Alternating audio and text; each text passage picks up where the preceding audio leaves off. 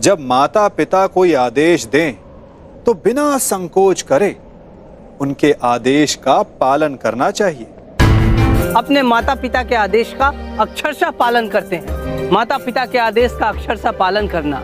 माता पिता ने जो भी कहा है जैसा भी कहा है उस कार्य को उसी अनुरूप करना। हम सभी अपने जीवन में सफलता चाहते हैं है ना?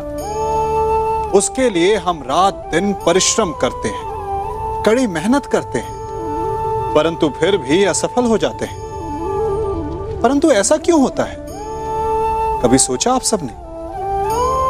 क्योंकि सफलता पाने का मंत्र बड़ा कठिन नहीं, बड़ा सरल है। उचित विचार, उचित समय, उचित स्थान पर उचित प्रहार। जब आपके विचार, समय, स्थान और प्रहार, यानी परिश्रम उचित हैं तो सफलता आप ही को मिलेगी। जिस प्रकार एक लोहकार लोहे से कुछ बनाते समय, उस लोहे के सही ताप तक के आने की प्रतीक्षा करता है और समय आने पर उचित स्थान पर पर्याप्त बल से प्रहार करता है और लोहा आकार ले लेता है। ठीक उसी प्रकार आपकी सफलता भी आकार लेती है।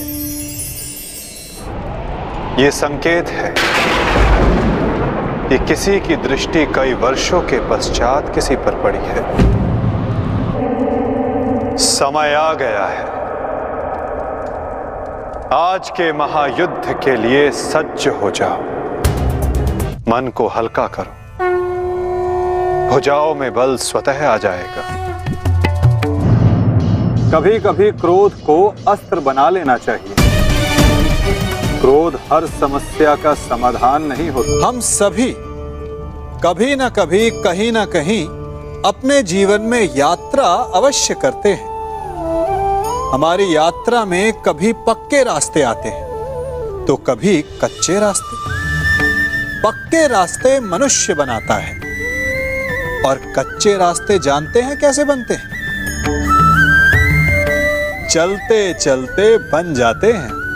जब लोग एक स्थान से जाते हैं तो पैरों के दबाव से नीचे की घास कुचल जाती है। बार बार उस मार्ग से जाने से धीरे धीरे मार्ग स्वतः ही बन जाता है। और यही जीवन है, यही नियति है। जब आपके जीवन में आपको मार्ग ना मिले तो रुकिए नहीं, आगे बढ़ते रहिए। और आपके पैरों के दबाव से मार्ग स्वतः ही बन जाएगा। क्या हुआ, माधव? शांति के साथ अधीरता का ऐसा मिश्रण? मैंने आप में कभी अनुभव नहीं किया।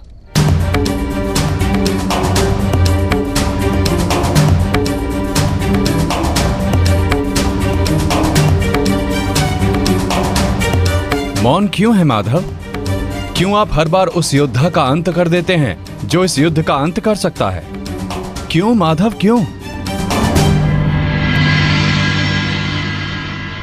जिसे हम अंत समझते हैं। वो एक नया प्रारंभ होता है, बारबरी।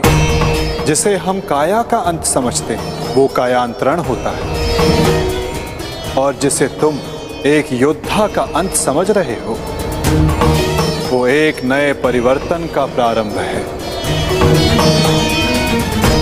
उचित कहा, माधव। हर अंत में ही एक नया प्रारंभ है, परंतु यह आवश्यक नहीं कि हर अंत के पश्चात एक नया परिवर्तन जन्म ले। क्योंकि कभी कभी एक अंत एक प्रतिशोध को जन्म देता है। और वो हो चुका है।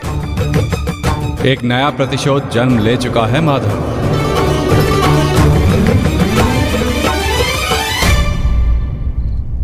ये तो नियति है गांधारी।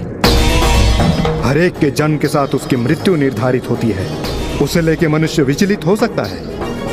परंतु ना ही ये अन्याय है और ना ही प्रतिशोध का कारण। नियति के अनुकूल,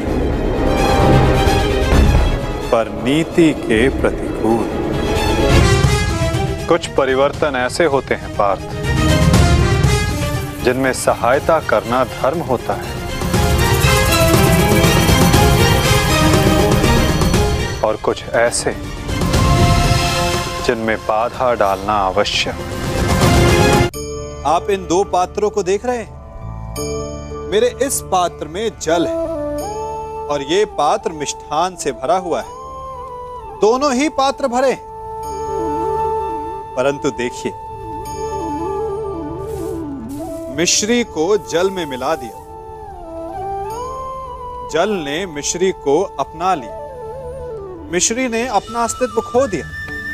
परंतु जल को अभिमान है कि उसका अस्तित्व अभी भी बना हुआ है। परंतु जो इस जल को चखेगा, उसे अवश्य पता चल जाएगा कि ये जल अब वो जल नहीं रहा। ये अब शरबत बन गया। हमारा त्याग, हमारे बलिदान भी ऐसे ही होते हैं, जो इस बात को अनुभव करते हैं।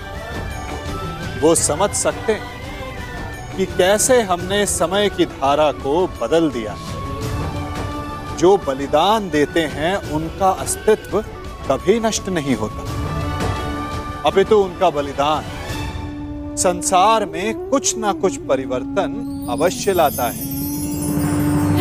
संसार में दो ही अवसर ऐसे होते हैं, जब मनुष्य किसी को स्वयं से आगे निकलता हुआ देखकर प्रसन्न होता है।